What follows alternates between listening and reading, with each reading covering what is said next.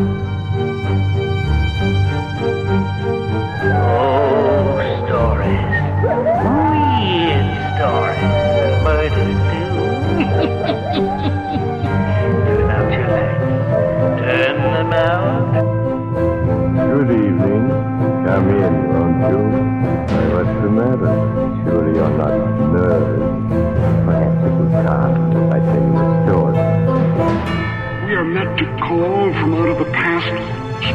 strange and weird. Tales of mystery and terror by radio's masters of the macabre. Stories of the supernatural, the supernormal, dramatized in fantasy, the mystery, the unknown. We tell you this frankly, so if you wish to avoid the excitement and tension of these imaginary plays, we urge you calmly, sincerely, to turn off your radio now. Welcome back to the horror. Thanks for joining me once again. We'll hear from Escape this week, a CBS series of 230 episodes that debuted in July of 1947 and aired until September of 1954. The story we're going to hear today is from December 3rd, 1947. It's titled Taboo.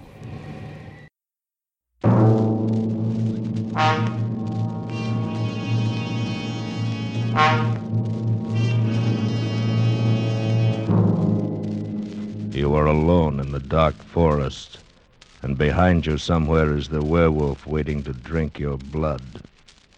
And you desperately desire the impossible to escape.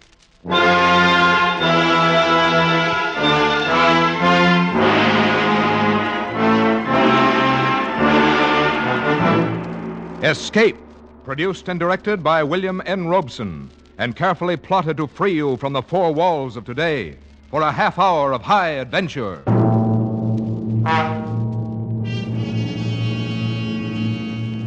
Tonight we escape to the backward world of Eastern Europe, where ancient superstitions still live in the minds of men. Tonight we escape with Geoffrey Household's grim story, Taboo.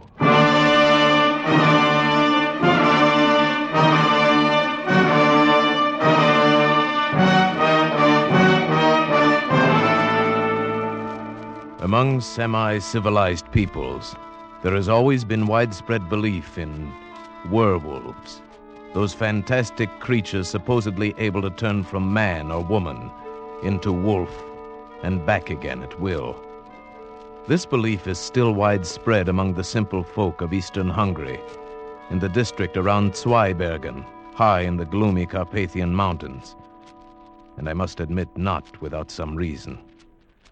Before the late war, I often spent my vacations in that area, drawn to the dark loneliness by the pool of my Slavic blood. It was the same with her, perhaps, and our kindred ancestry no doubt drew us together. Her name was Kira Vaughan, and she was there with her husband, a pleasant young Englishman. They were obviously much in love, and I felt almost like an intruder when I found myself the only other vacationer in the village. However, they made me welcome and invited me to dinner.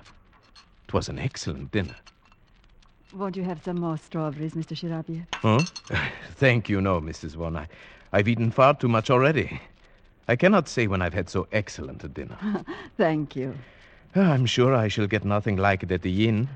I should hate to have to stay at the inn. You see, Shiraviev, my wife is one of those delightful creatures who cannot stand to be shut in. She must run free, preferably in the woods, with her hair streaming in the wind. She's quite unusual. Indeed, she is, my dear Vaughan. And you may count yourself most fortunate. Oh, I do, I do. Where else should I find so good a cook? Oh, very true. I've never tasted um. venison quite like that tonight. Delightful. Thank you. Another of her little victories. She delights in outdoing the ordinary housewife. She disdains the village shop and gets her meat right off the hoof. Oh? You do your own hunting? Oh, dear, no. Not that. She's much too kind hearted and loving a person for that. She's found a new source. The district game warden brings fresh venison to our door. Oh, it's not he, but his son. True, the game warden's slightly moronic son, who is, I'm sure, in love with her. Oh, that's ridiculous. Oh, n- not so. It's quite understandable. I'm beginning to fall in love with her myself. you see, my dear. Thank you, sir. Seriously, though, I can understand this wild desire to be free. This wish to, as you put it, run in the woods with the wind in your hair. It is some legacy of our Slavic blood, no doubt. Yours and mine and the game warden's moronic son. Somehow we feel at home in these dark forests. Oh, you too. Yes. And I don't. I confess it, I don't. There's something here that frightens me, something strange and inhuman and taboo. Darling. I'll confess something, Shiraviev. I don't like Kira to go out into these forests alone. Maybe I'm afraid that someday this emotional impulse of hers will get the better of her and she'll just disappear, like those two men last week. Oh? What was that? Have I missed some exciting happening? No, not really. Though you'd think so to hear the villagers talk. A fellow coming home through the woods after dark just disappeared. Probably got fed up with life here in the village and lit out for Budapest. And uh, what about the other one? Oh, yes. Well, a search party went out the next day to look for the fellow. When they got back, they found one of their party was missing. Evidently, he'd taken the opportunity to skip out, too. Is that what you really think? Well, why not, my dear? If those men had been done away with, it might have been by something supernatural. And there's no such thing. But might it not have been some wild animal? Oh, the bears around here are harmless and the wolves are not in pack. At any rate, there would have been some sign, some blood, track, something. There was nothing. They simply disappeared, vanished, skipped out. Richard, how can you be so callous? You see the paradox? My wife, who loves the woods, believes the fantastic tales of the villagers. I, who confess to finding the woods strange and frightening, do not believe them. Perhaps it is because you are frightened that you are afraid to believe them. Uh, what do the villagers say? Well, you know this district well enough. They're talking of werewolves and such tommy rot. Oh, it's utterly fantastic. Yes, to you, an Englishman, it would be. And it isn't to you? Fantastic, yes, I suppose, but perhaps Mrs. Vaughan and I, who feel at home in this forest, can understand and believe such fantasy a little more easily than you. Yes, I remember many times as a child. I dreamt of being an animal. I thought then that I would love it. The freedom of the forest. Exactly. That primitive instinct is so deep within us all. A heritage of some dim, distant past. In us Slavs, it lies closer to the surface. Takes very little to bring it to light. Yes, that is true. Well, you've placed my wife in a new life, Shiraviev. You'll have me suspecting her of changing into a wolf and running out to the forest to murder people. Oh, Oh, please, Vaughn. you take me too literally. And besides, it is a shame to spoil so delightful a dinner with so gloomy a conversation. right. Shall we go into the living room? There's a cheerful fire in there. And... Oh, yes? Uh, what is it, Frida? Beg your pardon, sir. But a message just came from the village. Oh? What is it? They want you and Mr. Sharaviev to come down there now. They're organizing another search party. What? Yes. There's another man missing. Kira! Catch her, Shiraviev. She's fainted.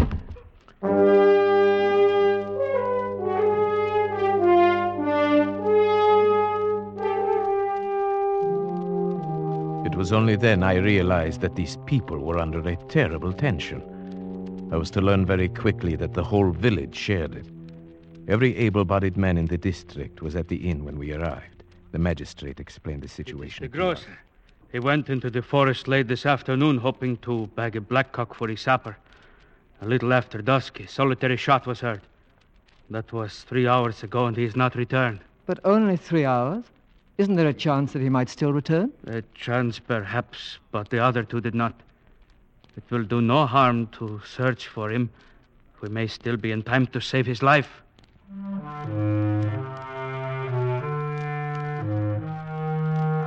We searched most of the night, and then next morning, Vaughn and I went out again. We climbed to my favorite spot for hunting blackcock, then followed the trail down to the village, the trail the missing grocer would have taken. I was beginning to be a little exasperated at Vaughn. He seemed to be so casual and uninterested, as if he were convinced that this one too had merely skipped out. But I underestimated him. He was a skilled tracker, and suddenly he did show some interest. Wait a minute. Someone has turned aside from the path here. Hmm? He was in a hurry. I wonder why. Hmm. I think you are right. There are some broken branches. Why? Why here? It's hardly likely anyone would go plunging into that thicket unless he had a reason. Uh, Wait, wait. See that big white rock behind the thicket? When you're being followed, it's comforting to have a clear space around you. You'd feel safe up on top of that rock with a gun in your hands if you got there in time. You may be right. Let's go up. Righto. We forced our way through the underbrush to the rock. It was 30 feet high on the downslope side, and a hot spring at the foot of it bubbled out of a cavity scarcely two feet wide. We made our way up to the slope, around it, and came out on top. There was nothing there except for some ivy in the cracks and one small stunted tree. Aha! Look, look at that. Hmm? Where? The, the tree. The entire base has been shattered by a charge at close quarters. Perhaps that was the shot that was heard. Oh, you're right, it must be. They say. They say there is always a tree between you and it. What do you mean, it? The werewolf. Well, this must have been a baby one then. That mark is only six inches off the ground. No. I think the man's gun went off as he fell. Perhaps he was followed too close as he scrambled up. About, uh, about here would be where his body would have fallen. Do you see anything? I don't. Hmm, No blood stain. Yeah, wait, wait. Look, look here. Hmm? Oh, but it's just a tiny spot. Well, it's enough. It's blood, all right. And something more. A tiny bit of tissue. Let me see. Yes. Brain tissue. It must have come from a deep wound in the skull, made by something like an arrow or a bird's beak. Or maybe even a sharp tooth. Mm-hmm. But where's the body? There is absolutely no other sign. No evidence of its being dragged off anywhere. No, I can't see any either. It's very strange. But at least we know one thing, Vaughn. This man did not just skip out. This man was dead or dying.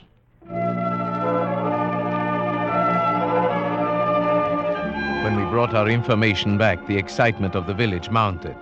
The peasants crossed themselves, and at the inn, the old tales were being told. That's old Weiss, the game warden, talking now. And Josef Weiss, his son, beside him. The moronic son? Yes, the old man is a character, too. Listen. The biggest one my grandfather had seen, and it followed him in the forest. Time after time he met it at twilight outside his cabin, and time after time he fired at it point blank, but he couldn't hurt it. Then he pounded a silver peng and loaded his gun with it. One shot and the wolf disappeared. But next day they found Heinrich the cobbler dying in his house with a beaten silver coin in his belly. Oh, Fools! You believe such stupid talk? Joseph! My grandfather used to tell the same story. Only when he told it, it happened to his grandfather. Anyone can see it didn't happen at all. Such things can't happen. Joseph, you call your father a liar? I do. Well, far from being a moron, Joseph seems to have more sense than the others. Hmm, perhaps. Uh, Joseph, uh, you're not afraid of this werewolf, then, eh? I? No. Why not? The whole village is frightened. I'm used to walking alone in the woods at night. You've got to be a part of the forest. Then you'll not be afraid of it. You do believe in werewolves, then, eh? I don't say a man can turn into a wolf, no. But I can understand why he'd want to. Hmm. Your theory again, Sharavyev. Yes. I. I think I understand that too, Joseph. But what does it feel like? It. It feels as if the woods had got under your skin. And you want to walk wild. And crouch at the knees. Yes. I think he's perfectly right. And uh, you uh, you explain it by some primitive urge? Possibly. There may be many reasons. Physical hunger could be one. We sometimes forget that man was once a fleet footed hunting animal with all the necessary instincts. Hunger. Ah, yes, we all know about that. About what it can do to a man. Ah, I've been trapped in a cliff for five days. I know. None of you have suffered hunger as we did in the prison camp during the war. None of you knows what it is to eat. Joseph, let's not talk about it. He he gets so upset remembering. Well, we'll have to go on searching for the body and for the werewolf. You'll not find it. Not until you arm yourselves with silver bullets. Mm, perhaps it is gone now, whatever it is. The search parties may have frightened it away. It wasn't frightened by the first search party. It simply took one of them. Now it is still here. and it will strike again. You may be sure of that.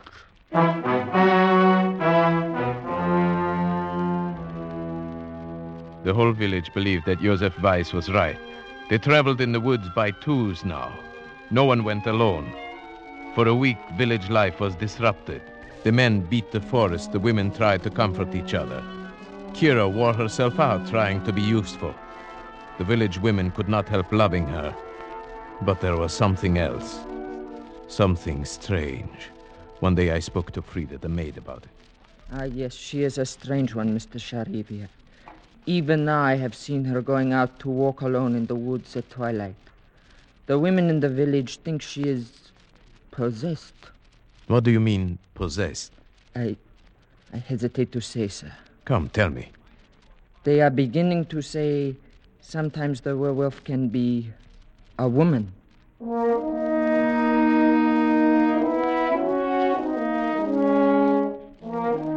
At first, the suggestion seemed so ridiculous to me that I hesitated to speak of it. But then I decided to tell Vaughn before this rumor could reach Kira herself. He was naturally much upset. That settles it, Shiravyev. We've got to do something. Something, yes, but what? There's only one thing we can do track down this supposed werewolf. But that's what we've been trying to do for a week. How can we do it? it's do. really very simple. We'll offer him bait. Bait? Who will be this bait? You and I, Sharavyev. If you're game. Why, yes, of course I'm game. Good. But how? Are you going to tie me to a tree and watch out with a gun? That's about right. Only we needn't tie you up. And since it was my idea, you can have first turn with the gun. Are you a good shot? Right. This is no time for false modesty. Yes, I'm a good shot. Very well. It'll be night, and we'll have to shoot with only the moonlight. Where do we go? To the rock? Exactly. And the sooner the better. Tonight? Tonight. And say nothing, absolutely nothing, to anybody. Especially to Kira. I understand. This is between us. Either we win, or we simply disappear.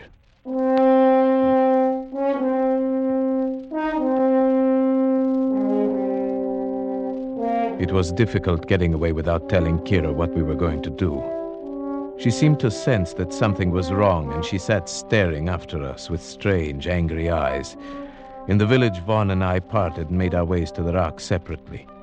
I reached there first and settled myself on top of the rock, almost covered by the ivy, the gun across my knees. Presently, Vaughn appeared on the path, and I gave the signal that I was there and ready.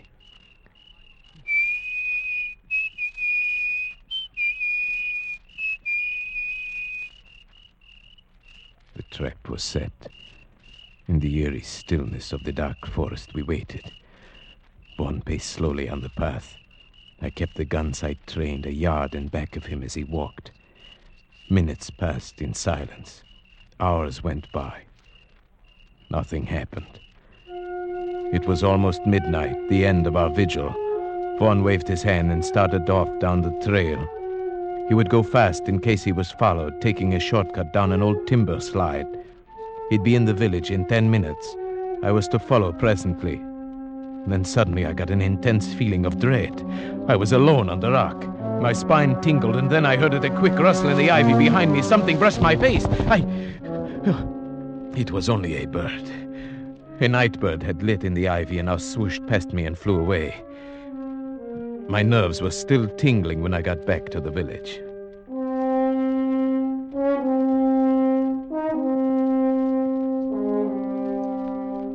Next day, when I went to see Vaughn, he gave me a warning glance. Kira was suspicious. I could see the question in her eyes when she greeted me. So, here is the other culprit. Which of you is most to blame for keeping such late hours? Why, I suppose to keep peace in the family. I, I should say it is I. No, you can't get him off that easily. I'm the only culprit, my dear. You see, I've never hunted deer at night. I asked Sharaviev to help me. I suppose you shoot the poor things while they sleep. Oh, no, while they're having their dinner, if possible. You're cruel and heartless, both of you. Oh, it's no use letting her start an argument, Sharaviev. Uh, I'll go get us a drink. Oh, yes, thank you. I'd like that. Why. Why do you look at me like that? Was the hunting good last night? No, not very. We didn't get anything, as you see. I'm afraid you'll still have to depend upon Joseph for your venison. Where did you hunt? Why, simply in the forest. Nowhere in particular. You're not telling me the truth, are you? My dear, I, I don't know what you're thinking, but I assure you. Oh, never mind. I suppose it is best I don't know. But take care of him, please. Of course I will. If anything should happen to him, But What could happen? you know. You understand these things.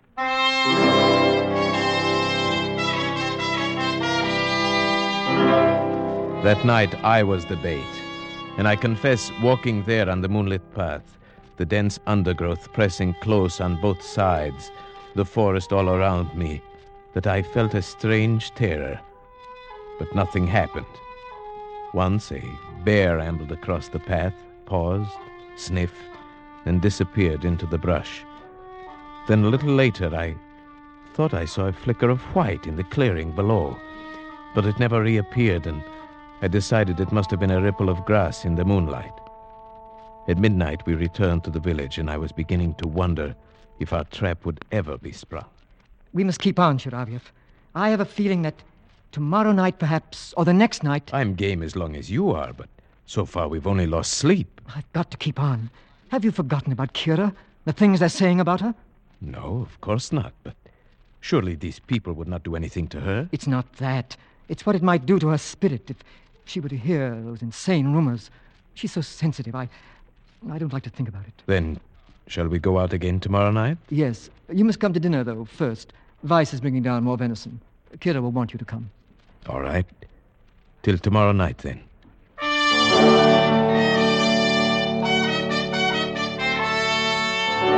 After dinner, we went out for our third night on the rock. Vaughn was the bait tonight, and I the watcher. The forest was alive with sound. A deer coughed. The bear came ambling back as woolly and harmless as a dog.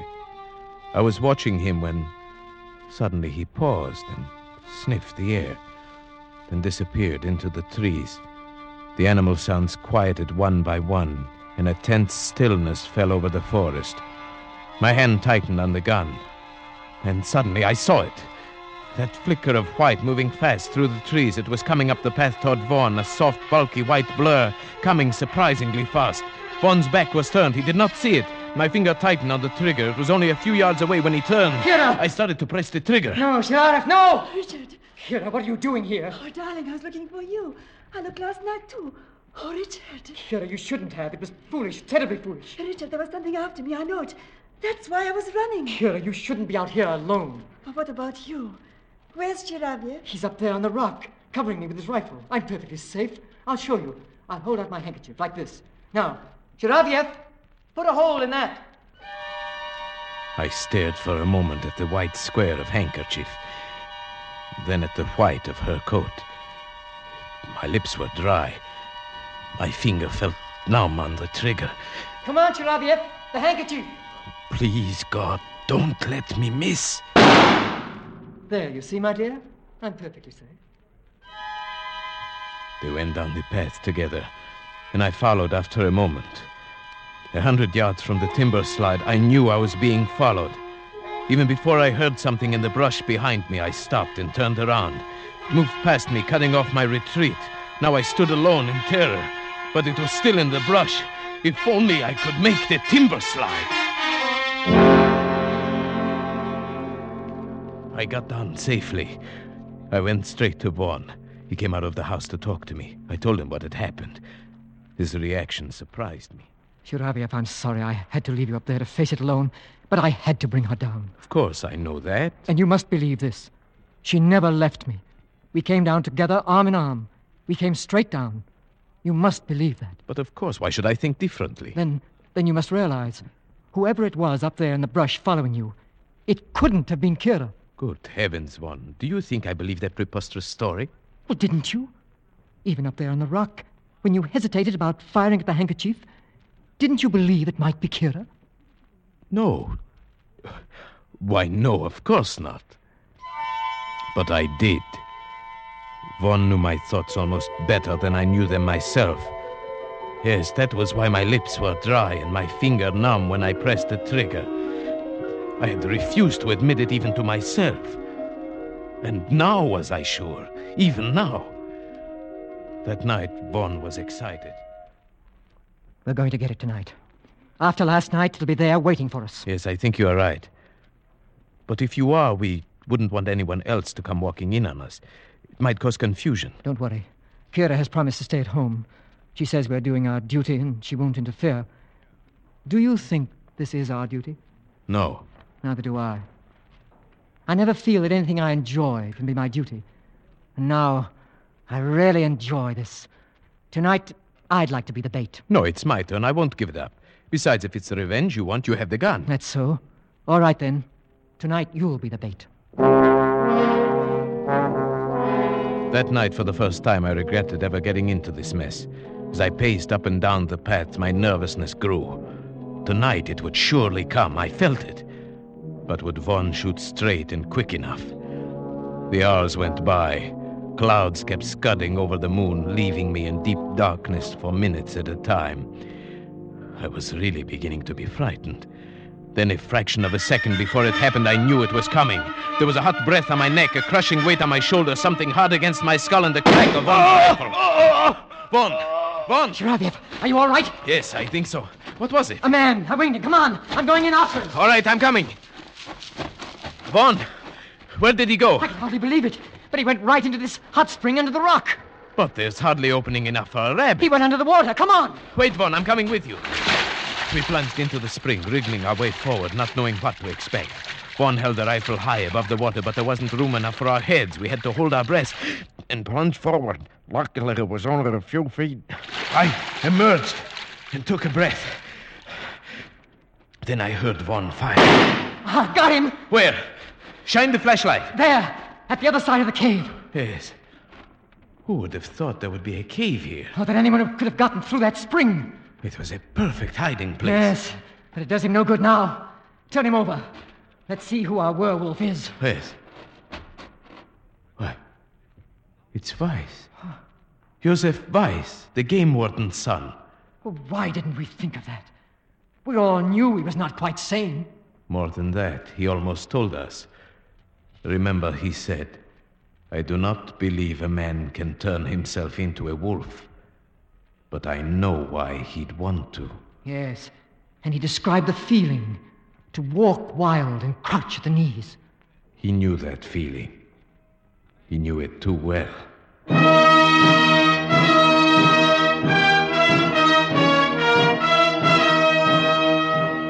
Beside Joseph Weiss, we found a murder weapon. It was a patented animal killer, a heavy, heavy iron muzzle that gripped the scalp, a heavy spike that was released by a spring. His hiding place was even more perfect than we had supposed. When the magistrate investigated, he found a passage from that cave which led underground for more than a mile, and finally to the game warden's house, where a ladder led into his cellar. Undoubtedly, Weiss found that dry underground river one day and realized he could use it. Perhaps that is what caused his mind to snap. Yes, it released a long pent up spring in him, like that weapon he used. He saw that he could run in the woods like an animal, disappearing and reappearing with perfect safety. It even offered a place to bury his victims without a trace. And so your theory proved correct that there's a murderous, primitive instinct lurking in some people. Yes. Well, it's all explained excepting what he did with the bodies. It would serve no useful purpose to speculate on that now. Yes, I suppose you're right. Kira, you haven't said anything. Why did you have to shoot him?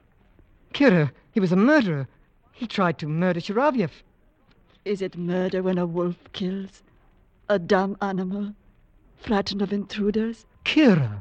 You understand what I mean, don't you, Shiravyev? You understood that night when you shot the handkerchief, just as I have. It might have happened to any of us, you see. Kira, what do you mean? Take me away from here, Richard. Just take me away quickly.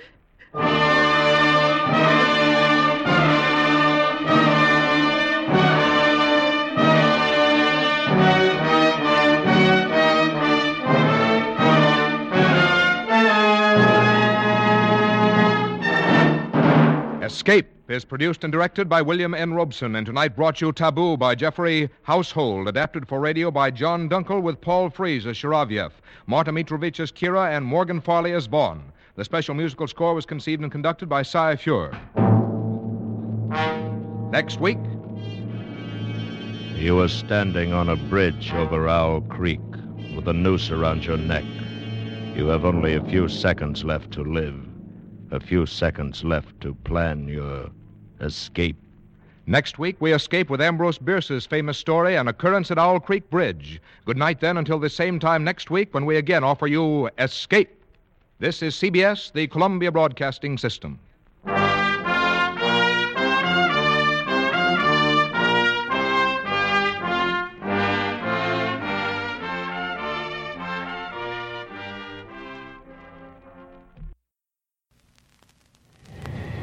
That's it for this episode of The Horror. I'll be back next Saturday with a new one. In between now and then, you can find thousands of other old time radio episodes, more from Escape, past episodes of this show, all the other podcasts, and everything else Relic Radio at the website, relicradio.com. Don't forget to donate while you're there if you're able to help out. It's how the last 14 years have been possible. Thank you very much to those who have. Thanks for joining me today. Be back next Saturday with another episode of The Horror.